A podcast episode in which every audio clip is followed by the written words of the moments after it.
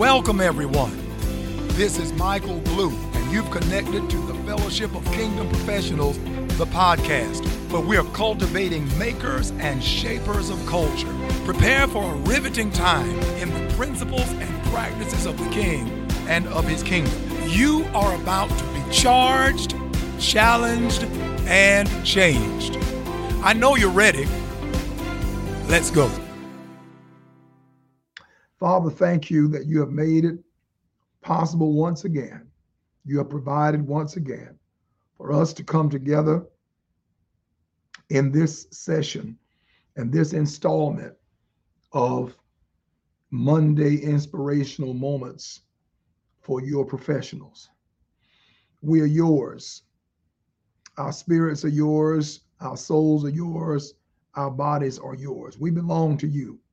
And we ask you in Jesus' name to make us vessels unto honor, that we might serve the Lord with excellence, that we may serve the Lord with gladness, that we may serve the Lord with sincerity.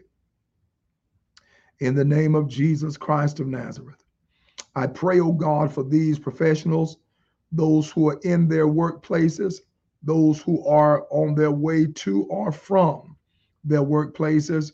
I pray for them. I pray for their families. I pray for all of their connections. I pray for their colleagues, those who are in supervisory roles. I pray for those under their charge, those who are in positions where they are under supervision. I pray for their superiors.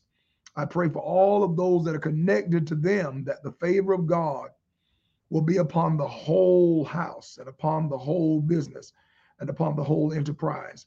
Father Laban said to Jacob, I have learned by experience that the Lord has blessed me for your sake. And I ask you, Lord, to let that be the testimony of all the co workers and all the associates, all the students and clients and customers.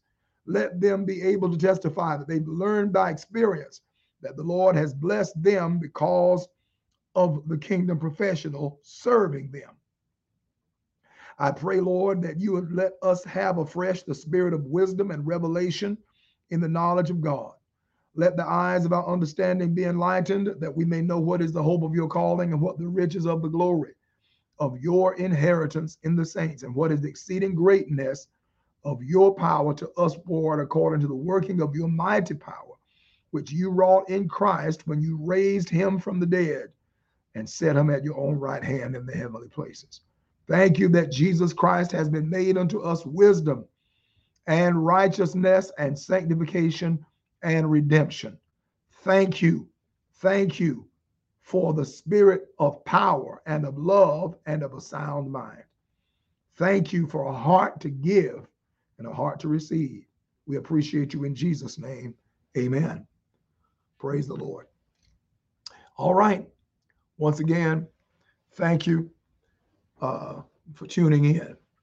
Now, um, I think many of us know that next Monday will be Memorial Day, and we owe a great debt of gratitude to those who serve and who have served in the military. You understand that Memorial Day is about giving honor to those who uh, have given their lives, uh, those who are a part of the armed forces who have given their lives for the benefit of others, and um, and and all of us have benefited from the lives of the armed forces being submitted, and so I ask that you would let's be mindful of that. And I'd like to say to anyone who is military, as a matter of fact, you know, one thing that we need to do, we, we've interviewed quite a few professionals, but we have not yet interviewed someone who is military with regard to military. Now, they may have been military, but we were interviewing them just about other professions and so forth. But but we're going to interview uh, a, military guest and just talk about military matters um, in days to come. I think that would be edifying. Brother McCoy, thank you so much for your comment. it was a blessing to be in service and in fellowship with the great Way Church, Pastor Marcus uh, Scott Sr. and, and First Lady Scott and the saints there. It was a blessing for me to be in the midst. All right. Well, we've been talking about the fact that our God is God of the macrocosm. What the session on Monday represents is the ongoing development of the specialized subgroups of FKP that we refer to as guilds, G U I L D S. Wouldn't it be wonderful? Wouldn't it be wonderful to have a kingdom oriented resource to which men and women might resort when they need insight into their given area of profession. Wouldn't it be wonderful to be able to have, for example, one of our young ladies here um, just graduated from medical school. She is um, now doctor and she will be going into internship and all of that. But wouldn't it be wonderful if there were a kingdom man or kingdom woman who has walked where she is now walking and where she's about to walk, who could give her perspective and not only give her perspective from the professional side of it, an angle of it, yes, by all means, but could give that professional perspective from a kingdom of God perspective as well. Who could help her to understand the kinds of challenges that can arise in the life of a believer. Who could help her to understand the kinds of opportunities that will come to her as a believer and therefore prepare her for both. Prepare her to withstand and overcome the challenges and to optimize the opportunities. Well, that's not just true with medicine, that's true with education. You know, when I began to teach, when I began to teach in the public school, I did not have anyone who would identify as a kingdom of God professional. Doesn't mean none of them existed. It just means that they were not identified as kingdom professionals, and many of them would not have known the principles of the kingdom and how they directly apply to our shifting and shaping and making culture. Did not understand the power of their cultural influence and some things that could even optimize. And you think about it, uh, in in in that day there was no social media. we were just learning computers. I was. I, I, learned. I learned how to use a computer during my tenure uh, of uh, of high of high school education. Um, I, I learned to use a computer while teaching. And so when you consider the great advancements that exist up to this point, someone in a profession who knows um, how to get certain credentials and recertifications and all those kinds of things. Wouldn't that wouldn't that be beneficial? Uh, the information that Brother Chris DeWitt brought, and, and we're going to get him back on, but the information that Brother Chris DeWitt brought about the fact that there are young people who can get their entire education in a health related field for no cost to them and receive a stipend while they're going through it. That is significant. That is significant. That's what we mean. And, and there are opportunities that exist in all the different arenas, but if we don't know, we don't know. All right. So let's let's let's remember our topic this season. It is God of the macrocosm. God of the macrocosm, and we're looking at Psalm number 34 and verse 3, which says, Oh, magnify the Lord with me, and let us exalt his name together. Oh, magnify the Lord with me and let us exalt his name together. To magnify some object is not to enlarge the object. To magnify the object is to make it in appearance larger and consequently clearer. To cause the appearance of the thing to be larger in order for it to be clearer that individuals might be able to perceive them better. We can't make God any bigger. Magnify the Lord. We can't make God any bigger, but we can most definitely make people's perception of God bigger we can help them to see him more clearly. And that's what we want to do. That's what we are called to do. And it is not just something that we do in a building like this one in which I sit, in a room like the one across the hall there, the sanctuary, but in every room, at every desk, in every setting, we are to magnify the Lord. Um, this morning we began to talk about some, some fairly sensitive areas. I'm going to press a little further, uh, hopefully.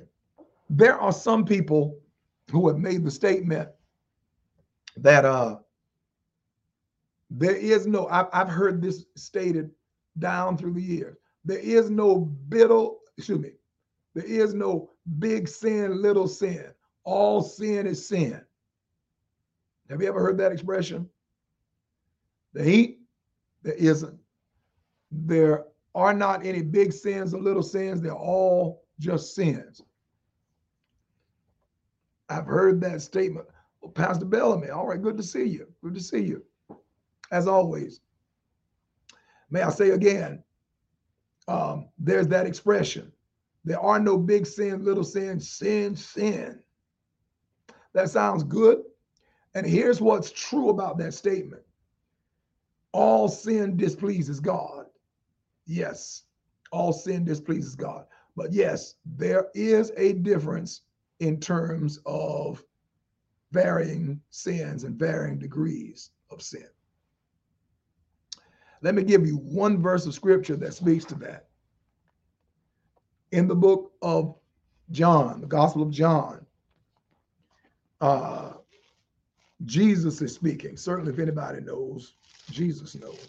John 19 11. Jesus answered, Thou couldst have no power over at all, rather, against me. Thou couldst have no power at all against me, except it were given thee from above. Therefore, he that hath delivered me unto thee hath the greater sin. This is John chapter 19, verse 11. He that hath delivered me un, uh, unto thee hath the greater sin. Well, you can't very well have greater sin if all sins are equally great. You follow that? So, no, all sins are not equally great. May I say that again? all sins are not equal. They all displease God. But Jesus used the expression greater sin. So if there is greater sin, logically, there's also lesser sin. So it all displeases God, but they are varying degrees. You follow it? Now, with that in mind, if you've read the Old Testament and studied it, if you've read the Old Testament and studied the laws of God and studied them, what seems to be the greatest of the sins? I will tell you that the greatest of the sins is idolatry. I D O L A T R Y. Idolatry is the greatest of the sins. When you look at the Ten Commandments, what is the first commandment? Thou shalt have no other gods before me. In other words, a prohibition on idolatry. He's he's prohibiting, he's he's forbidding idolatry. Why is idolatry so displeasing to God? Why is it the chief affront, the chief insult? It is because idolatry is adultery. Idolatry is adultery. Adultery, what do you mean? Here's what I mean. When people are married, that union is made by means of a covenant. That union is sealed by means of a covenant. A covenant is the most solemn pact, P A C T. A covenant is the most solemn agreement possible between two or more people. There's no agreement that can be made any more solemn than a covenant, not a contract, not a deal, not a handshake, covenant. And marriage, as you know, is one of the highest covenants that human beings can have. When someone breaks the marriage covenant, they have committed, we say, adultery. Isn't that right? Well, if you've read the Old Testament, you know that God uses symbolic language and identifies himself as the husband and the nation of Israel as the wife. And repeatedly, he indicts the nation of Israel as an adulteress, having committed adultery with other gods. Read the book of Hosea, read the book of Ezekiel, where he talks about the nation of Israel having played the harlot, that is, having been an adulteress. Because in the mind of God, the mind of God, idolatry is adultery. You are having an intimate relationship with another God when I'm your God. You're having an intimate relationship with another master when I'm your master. Idolatry displeases God. All right. Now, in the book of First Corinthians, chapter 10, when you get a chance, when you get a chance, I would encourage you to read First Corinthians chapter 8 and First Corinthians chapter 10 and read them with the understanding that Corinth was a city full of idolatry. That is, that is full of gods and goddesses being worshiped who are not the true and living God. And in the book of First Corinthians, chapter 10, there's some powerful information that I want to bring to you about why idolatry was and is so displeasing to God. But before we do that, I want to um, ask you to go with me to Luke chapter 4. We read this earlier today. Luke chapter 4. Luke chapter 4, uh, Satan is attempting to tempt the Lord Jesus Christ, attempting to tempt him. You remember that Jesus uh, was led by the Spirit into the wilderness and he's being tempted of the devil. Look at the temptation that's listed second in Luke. Now, this same temptation is listed first in Matthew, but here in Luke, it's listed second uh, excuse me, it's listed last in Matthew, but here it's listed second. Luke chapter 4 and verse 5. And the devil, taking him up into a high mountain, showed unto him all the kingdoms of the world in a moment of time. Showed to him all the kingdoms of the world in a moment of time. So, what did he show him?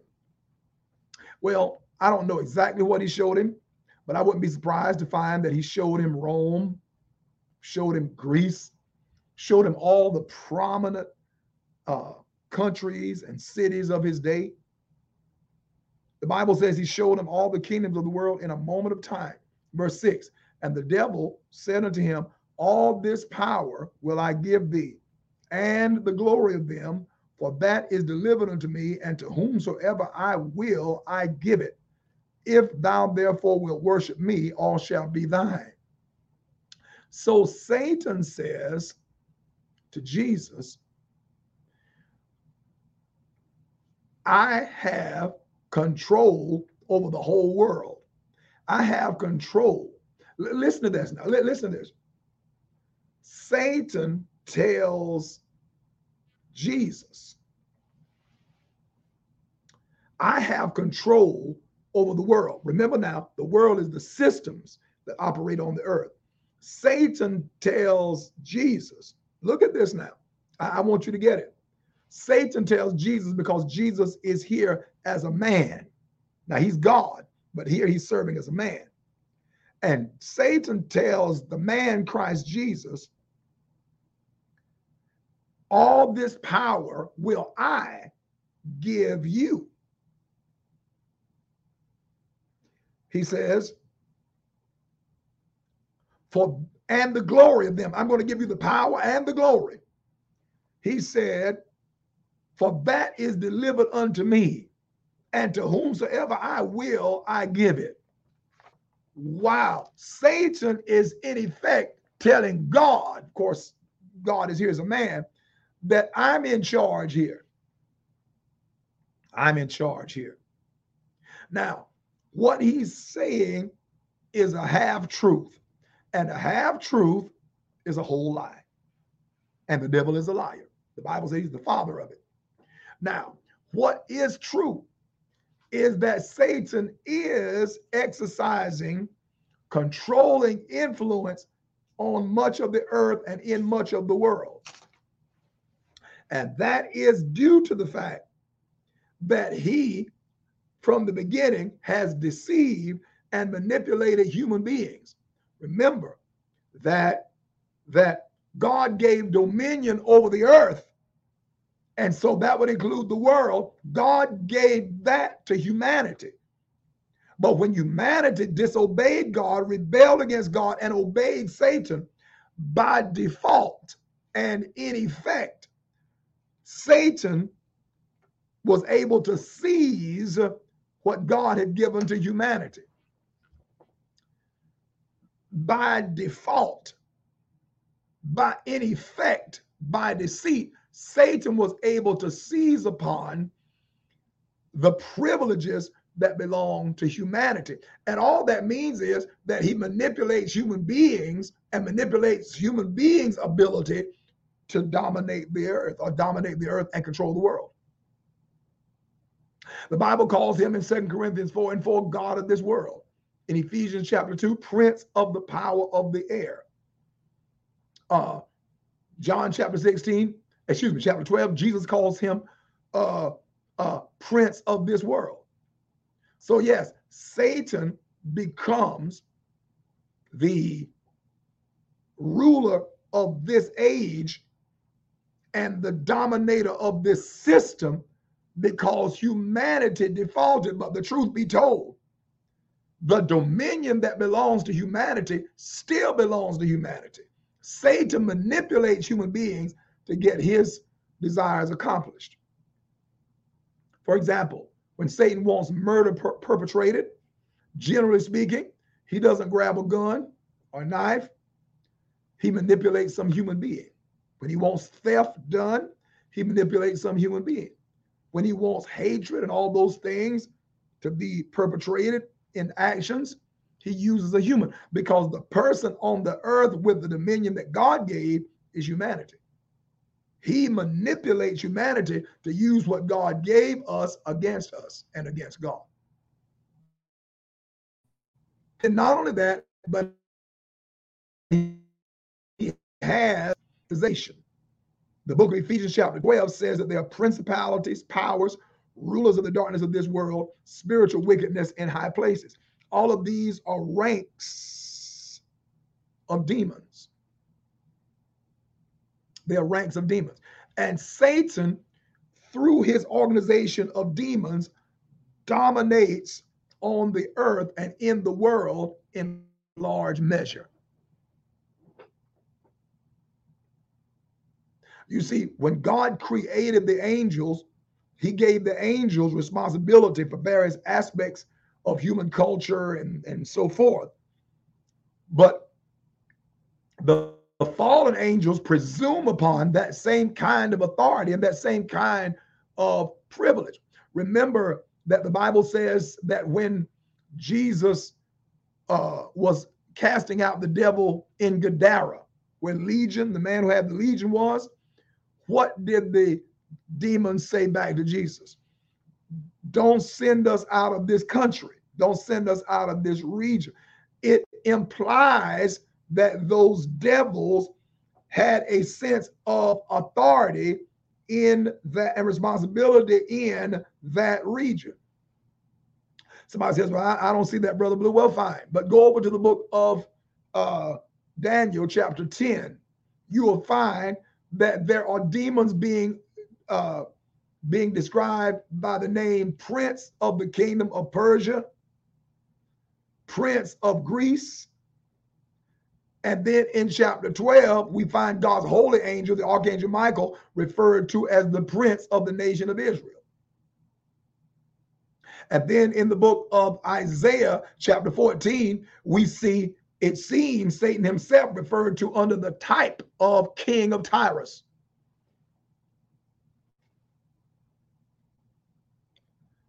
You understand? So uh, there is that there is that scriptural use of the term prince referring i'm sorry uh, ezekiel 28 the the king of tyrus um, there seems to be that scriptural use of the term prince to refer to not only angel princes, but the fallen angel demon princes as well. Okay, we're coming forward. Now, Brother Blue, what does this have to do with idolatry? Well, I remember that uh, in my upbringing, coming through traditional education, we have we have uh, units about mythology, and in mythology, which which uh, captures the beliefs of many of the ancient peoples and ancient cultures, there was the belief that there were uh, gods and goddesses who governed various aspects of human culture and human existence God of the sun, God of the moon, God of travelers, God of thieves. Yes, there was a God of thieves, God of the various trades, God of the various smiths, God of medicine, God of poetry, God of wisdom or goddess of wisdom, God of love, goddess of love. And what we were taught about these is that these were all attempts of ancient people to explain unseen and unexplainable phenomena. In other words, because they could not explain how the sun seemed to rise in the east and seemed to go down to the west, they said that Apollo was riding a chariot and driving it and so forth. Same thing with the moon and his twin sister Artemis, also known as Diana. Uh, and so they went on, and and and the explanation that I got from my English teachers and others is that this was simply the term myth meant somebody make makes up make believe, someone conjecture, speculates uh, these beings. So, in other words, the whole ancient world, the whole ancient world that gave us the seven wonders of the ancient world, that gave us the pyramids, that gave us the Pythagorean theorem, who gave us Archimedean, uh, what is that, geometry, gave us, gave us uh, the wisdom of Plato and Socrates and Aristotle and all of them, all of them were dumb. All of them were so dumb that they made up uh, all these deities and all these systems of of uh, and organizations of of of spirit beings. Well, according to the scripture, it's not that they couldn't make some things up. You know, they were liars then, just like they're liars now. But according to the scripture, there's more to these gods and goddesses than just imagination and speculation. beginning in Genesis chapter 6, really beginning in Genesis chapter 3 with Satan himself. But beginning in Genesis chapter 6, the Bible talks about there being angelic beings who began to cohabitate with the daughters of men. And make a long story short, these beings identified themselves to humanity as gods, lowercase g. Now we know there's only one true and living God. But these spirit beings, these angelic beings in their various ranks and categories, identified themselves to humanity as gods and demanded and accepted worship. What is Satan doing right here in, in Luke chapter 4? He's not God, but he's asking for worship, isn't he? So that's the first false God. That's the first idol. But these other spirits likewise ask for worship, demand and accept worship. And these beings see themselves as having responsibility and privilege over certain sectors of human culture. I gave the illustration this morning. I gave the illustration this morning that the Greek city of Athens in the 17th chapter of First Corinthians. I really need you to listen to me. First Corinthians chapter, uh, First Corinthians, Acts chapter 17. Acts chapter 17, not First Corinthians 17. First Corinthians doesn't have a 17. Uh, Acts chapter 17, Paul goes to Athens in Greece. And there he says he sees every imaginable kind of idol, idol, every imaginable kind of idol. Well, why are those idols there? They're there because in the wisdom of Athens, they want to make sure they cover all the territories and they they they have all the gods and they even have an altar to the what? Unknown god. Remember that? That's acts chapter 17 but now let's think about the city of athens. The city of athens was the most prominent city in greece and athens is known as a city that has in it the basis for wisdom philosophy all those things when you think of Athens, you think of Aristotle, Socrates, Plato, and all the rest. All right. Well, when you look at Athens, look at the city of Athens, the highest point in the city of Athens, or at least one of the highest points, is a promontory upon which sits a temple. That temple is known as the Parthenon. The ruins remain now, but in those days, full fledged, full service temple. The Parthenon, that word is derived from the Greek Parthenos, which means virgin. It was dedicated to the goddess Athena. Athens, the city, and the Parthenon, the temple, were dedicated to Athena, the so called goddess of wisdom.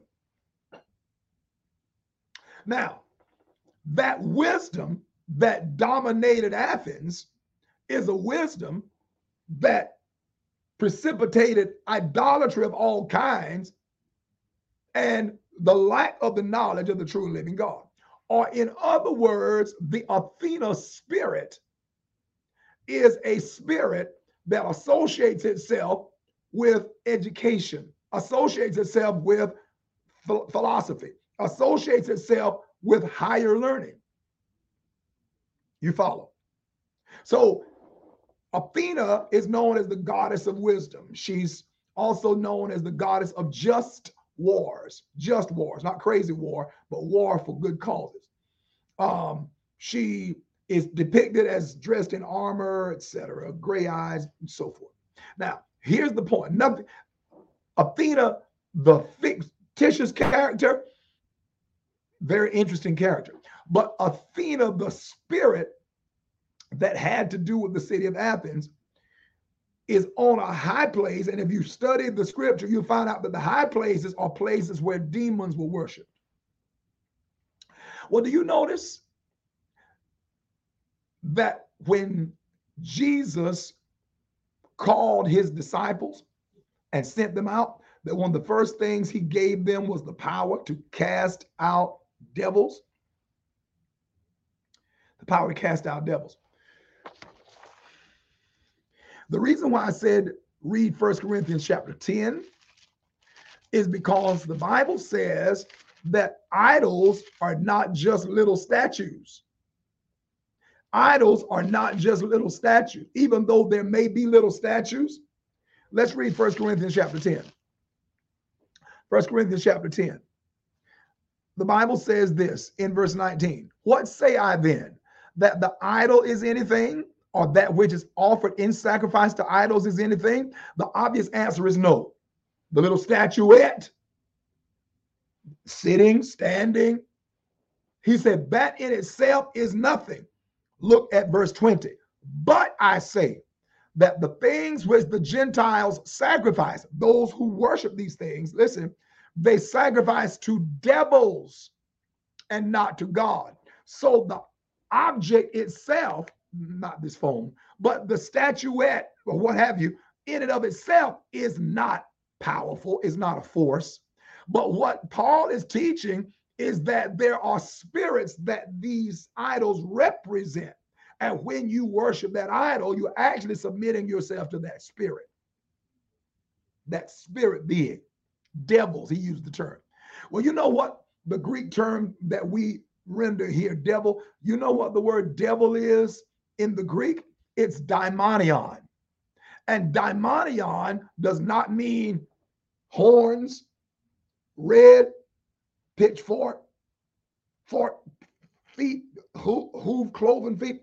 No, the word daimonion means deity. The word daimonion means, in other words, false gods. I need you to hear me. Daimonion means gods. And Jesus said, see if we can put this all together. You've got these fallen angels who have a sense of domination over territories and aspects of culture and de- desire and demand that people worship them. Jesus identifies them to us as not gods, but actually demons or devils. And notice he says, when I send you out to preach the gospel of the kingdom of God, one of the first things you are going to do is to cast out devils. That is, you're going to dispossess these false gods. You're going to dispossess these controlling spirits. Now, Brother Blue, what in the world does that have to do with anything? Here's what it has to do with. If Athena, the spirit, not the fictitious character, but the spirit Athena, considers education to be her realm, then do you understand why educators who come in the name of the Lord would be fought and would be opposed when they try to navigate through certain political corruption and navigate through some of the red tape that hinders them from being able to serve children the way children need to be served. Why is it that when that educator is about to be promoted or is promoted, that there can be so much angst and so much uh, hostility and so much ill will when all you're trying to do is serve children with the pure spirit? In many instances, it is because it is that Athena spirit are you listening to me?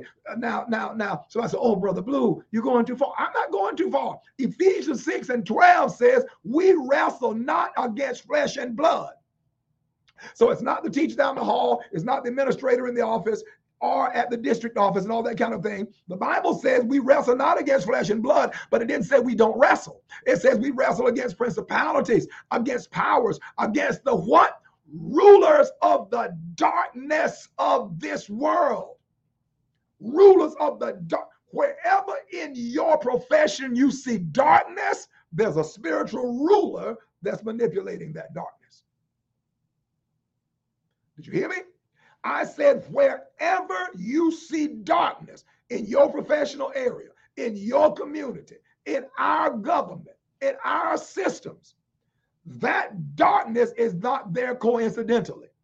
Don't ever let anybody fool you that the wickedness and the corruption that's going on in, in, this world is just coincidental. And somebody was just, you know, dumb, slow, dumb. Oh, no, no, no, no, no. Behind all of that, there is a very real demonic intentionality, a demonic deliberateness.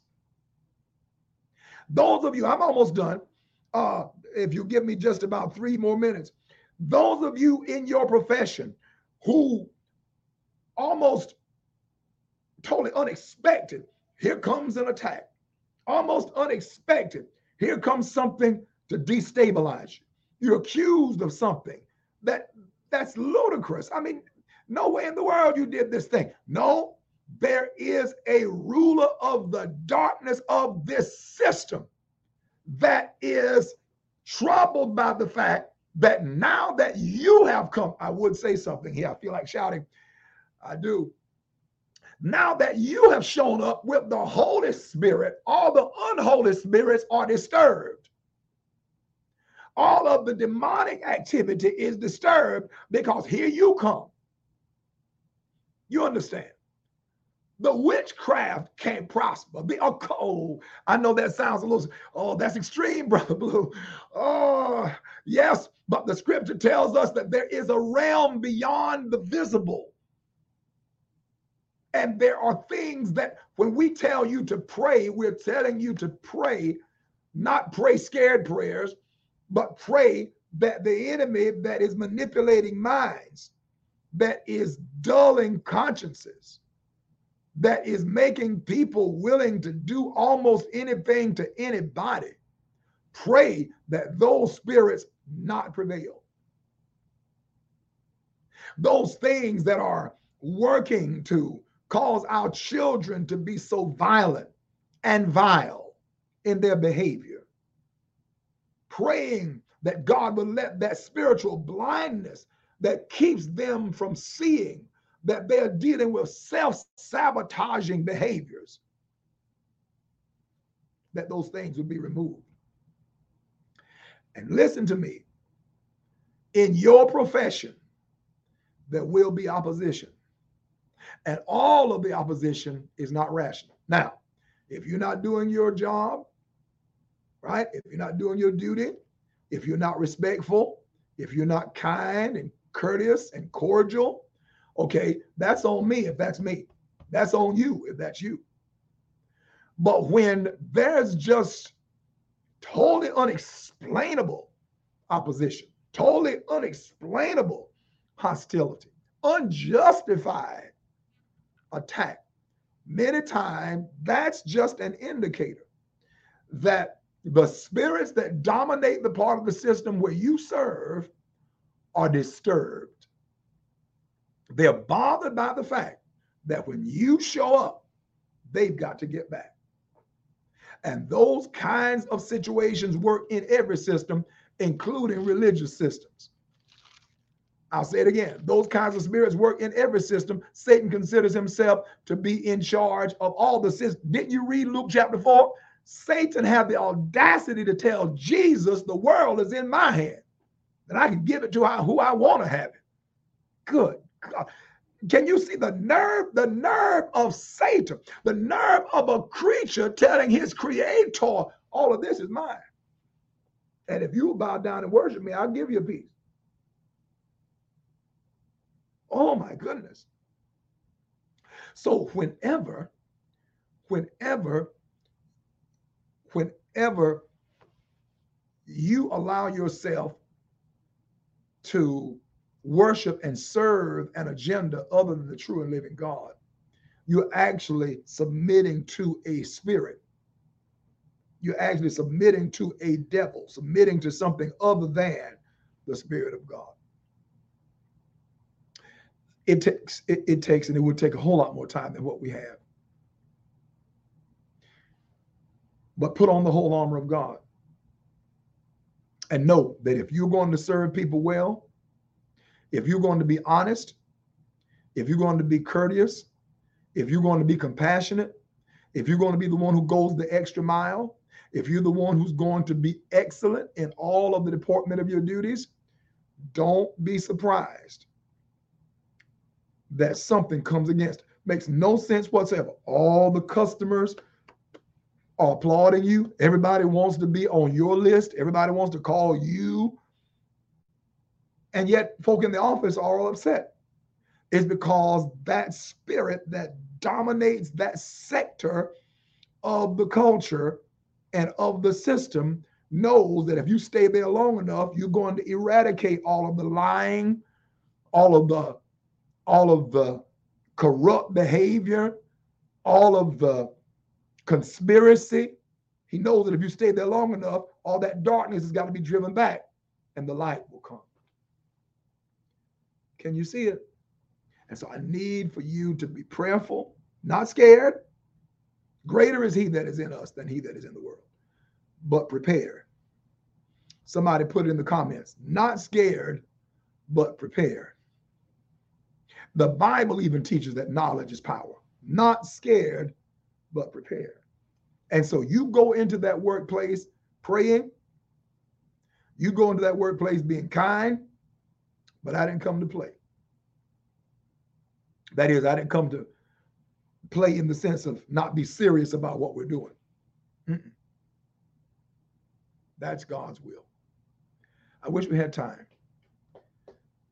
Maybe we'll continue. If you think that we should, if you think you'd like to hear more about it, um, we'll share more next time. But our time for this installment has come to a close. I was going to, well, I'll read this into you. I'll read this into you. Yes, I will. Um,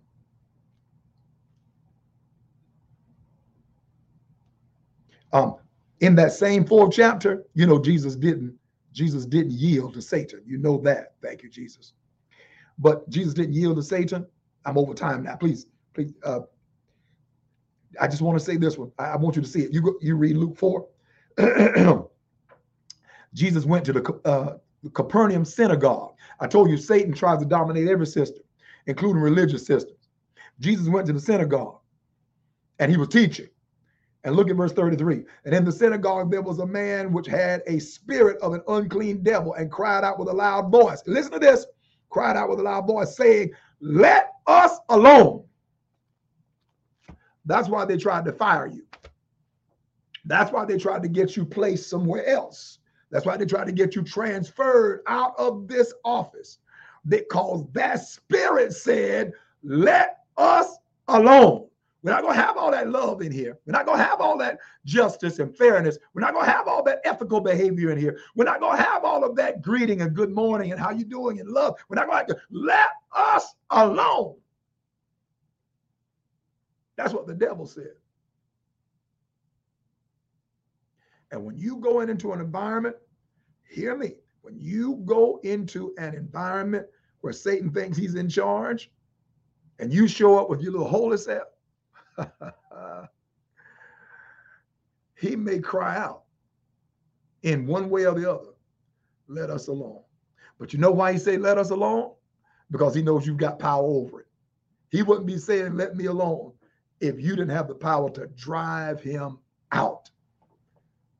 I heard Jesus say, Luke chapter 10 and verse 19, Behold, I give unto you power to tread upon serpents and upon scorpions and over all the power of the enemy, and nothing shall by any means hurt you. Until we meet again, this is Michael Blue of the Fellowship of Kingdom Professionals, encouraging you to go forth today and lead. Make the name of Jesus Christ glorious. Make the career of Satan brief and miserable. Together we shall bring pleasure to Christ's heart and fame to his name. Until we meet again the next time. May the peace of our eternal God go with you. Thank you for listening to the Fellowship of Kingdom Professionals, FKP, the podcast. If you'd like more engagement, click the link in the show notes to join like minded professionals in the FKP Facebook group. Follow us at Bishop M.A. Blue on all platforms. Also, join the FKP Weekly Conversation live every Monday at 11:30 a.m. Eastern on Facebook Live and on YouTube. Finally, be sure to rate and review on Apple Podcast and subscribe wherever you listen to podcasts. May God bless you until we meet again.